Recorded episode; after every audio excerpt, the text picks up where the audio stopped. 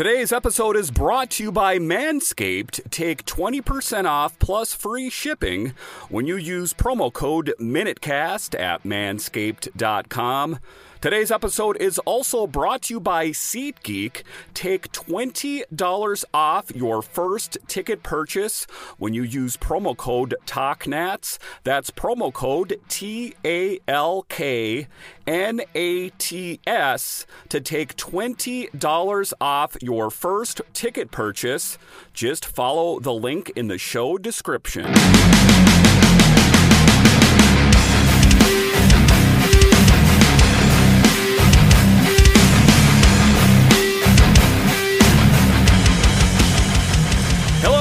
Welcome in to this edition of the Talk Nats podcast. I'm so glad you decided to join me today. As always, this podcast is free and available on all the major platforms. My name is Dan Holme. You can find me on Twitter. It's at DanCaps218. You can find the show on Twitter. It's at TalkNats. In today's episode of the Talk Nats podcast, we talk about Mackenzie Gore and how he showed up in beast mode and just slayed the Boston Red Sox. We'll talk about that in the show. A little bit later, we will talk about is there a potential injury that MacKenzie faced, and is there something for us as Nats fans to be concerned about? And then we'll talk about how Ruiz, Chavis, and Garrett really brought the boom to Nats Park. But just to get it going here, we will talk about Mackenzie Gore and his great performance that he pitched last night really showed what he had in the tank and was just very dominant. A real opposite of the game before, where you saw Josiah Gray struggle with his fastball. And one of the things that Davey Martinez talked about is he spoke about how Mackenzie Gore had great demand of his fastball. And, you know, was that uh, a, a, shot across, across uh, Josiah Gray's bow to say, hey, that is how you do it. That is how you lead with a fastball and can really dominate. But what we saw out there was most impressive from Mackenzie Gore, and you start to see these deals that took place. You saw the Scherzer, the Trea Turner, uh, the Juan Soto, and the Josh Bell deals really start to come into focus, and we know that Mackenzie Gore uh, was a part of those deals as well. But as far as his uh, performance, six and a third, scoreless innings uh, and just really destroyed out there. Um, and then the worrisome part out there is that he kind of winced, and everyone was thinking, oh no, here we go again. Was this some sort of elbow issue? Was this something that we saw a bit earlier in the season out of Cade Cavalli, uh, that we've seen before out of Stephen Strasburg? As it turns out, it was merely just a blister, and a collective sigh of relief over Nats fans is. Um, we don't need another injury to this staff. He is one of the aces of the team. Uh, so that was uh, a bit uh, of a sigh of relief before departing with a blister on his left middle finger. An early departure that prefaced a wild finish that saw Boston rally to tie the game. Uh, but then what, what it was about, it was about binding together and showing the power of the Washington Nationals. And uh, they really kind of saved the game because we saw the performance that Mackenzie Gore had out there. And then you saw the Nats slip a bit out there. Uh, Gore talking about the frustration of having that blister. He said that was frustrating. Uh, the blister forcing him to leave the game, but it's something I deal with. There's no panic button, panic button or anything. There was a lot of good tonight. We got ahead of guys. And then Keibert Ruiz was awesome. We turned a lot of double plays and we hit some big homers. And that's what I'm talking about. You saw back to back home runs from Stone Garrett and Keibert Ruiz, just kind of stamping their their uh, their power over the game and their ability to say, you know, this isn't the Nats of earlier in this season. We have some tenacity, we have some resolve, and though we, you know, saw uh, Weems struggle a little bit out there, we were able to persevere, and that at the end of the day is all you can hope for is to have that perseverance. So we saw the dominant performance from Mackenzie Gore. We saw Jordan Weems struggle but then what happened? Finnegan came in the game and closed it out. And again, the exclamation of the game was the Keibert Ruiz and the Stone Garrett home runs that just really kind of was a great moment for Nationals fans. There hasn't been a lot to cheer for this year from the Nationals, but this definitely was one of those moments let's face it, this is not a, a, horrible team. The Boston Red Sox are actually pretty good this year. Uh, so it is a, a, good litmus test, if you will, to show what this team uh, has in the tank. And, you know, ultimately what you're going to see in the future from this team. So, a lot to be, uh, to take from this game from positivity. And we hope that we can see more of that in the future. We know that Corbin is going to be on the mound in the next game against Sale. So, the Nationals are going to have their work cut out for them again.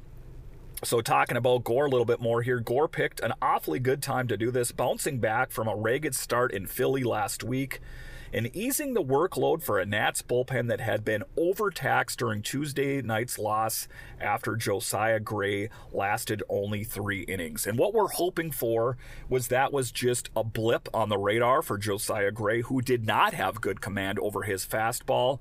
Um, but he, let's face it, Josiah Gray has struggled since the All Star break. But he pitched in the All Star game, which indicates that yes, he still has what it takes to be an All Star.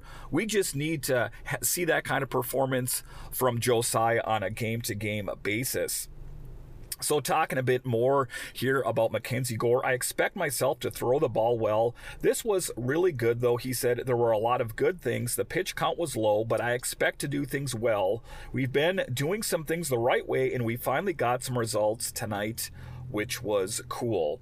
Um, and it was cool to, to notice out there that we've seen uh, Mackenzie Gore engaged, and he has seen his struggles. But if we can get more of a performance like this from him, I think that uh, the arrow is pointing up for this team. I've said uh, this all year long. His stuff is electric, said Davey Martinez. He's got to understand that he wants to do every fifth day whenever he goes out there, but when he has command of his fastball, and let's under, underline fastball. That was one of the things that really helped him out. And he pounds the zone. Everything else works for him.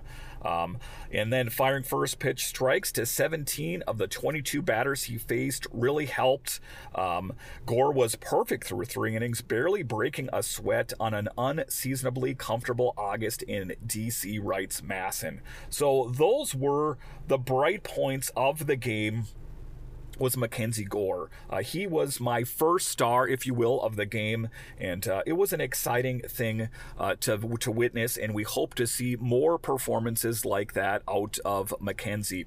All right, so coming up here after the break, it wasn't just Gore that stole the show. We saw fireworks out there from Stone Garrett. We saw them from Chavis. We saw them out there from Keibert Ruiz.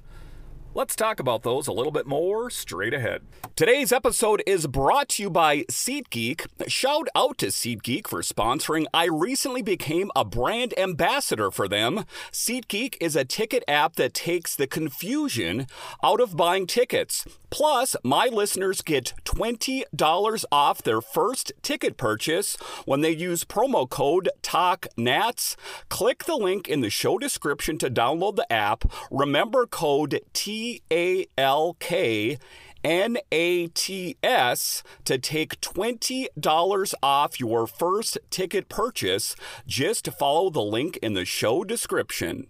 News Manscaped now sells beard products. That's right, they are once again revolutionizing men's grooming with a brand new Beard Hedger Pro Kit. From a beard trim to a fresh shave, the technology behind the Beard Hedger Pro Kit allows you to shape your signature beard look. Now you can finally use Manscaped products to make your drapes match your carpet by going to manscaped.com and using promo code MINUTECAST for 20% off and free shipping. It's time to tame your mane. No one likes a weird beard, so say goodbye to all the stubble trouble with Manscaped's Pro Beard Kit. It all starts with the beard hedger, this thing is a juggernaut of fixing faces. First off, this cordless trimmer has a rotary wheel that gives you 20 hair cutting lengths, all with one guard. So no more messy drawers full of extra add-ons. That's right, face grooming doesn't need to be hard. Get 20 different beard lengths in just one guard. Plus, it's waterproof so you can shave in the shower to avoid all the hair in the sink. Get 20% off and free shipping with promo code MINUTECAST at manscaped.com. That's 20% off with free shipping at manscaped.com. And use promo code M I N U T E C A S T Manscaped Beard Hedger one stroke, one guard, 20 lengths. All right, welcome back into this edition of the Talk Nats podcast brought to you by the Bleav Podcast Network. Well, it was fireworks for the Nationals out there, as I talked about in the first segment. Mackenzie Gore was firing on all cylinders, but it wasn't just him. We saw home runs uh, from Chavis out there. We saw them from Keibert Ruiz. Uh, we saw them from Stone Garrett. So uh, it was uh, it wasn't just a, a one-trick pony Nationals team. It was a most impressive game out there, and just talking about how they really helped uh, pick up the Nats when they needed them. Uh, we talked about how the Nats respond with back-to-back homers by Ruiz and Stone Garrett for that six to t- uh, six to two victory, um, and that is what we're going to need. We're going to need to see not only good pitching but good hitting. It's like that. Let's add on now. Garrett said of his reaction to Ruiz's homer from the on deck circle. That was a huge homer there, and it seems like he's been clutch this last month, two months in big spot, big spots. It kind of takes the pressure off you, so you can just go up there, get your pitch, and do some damage.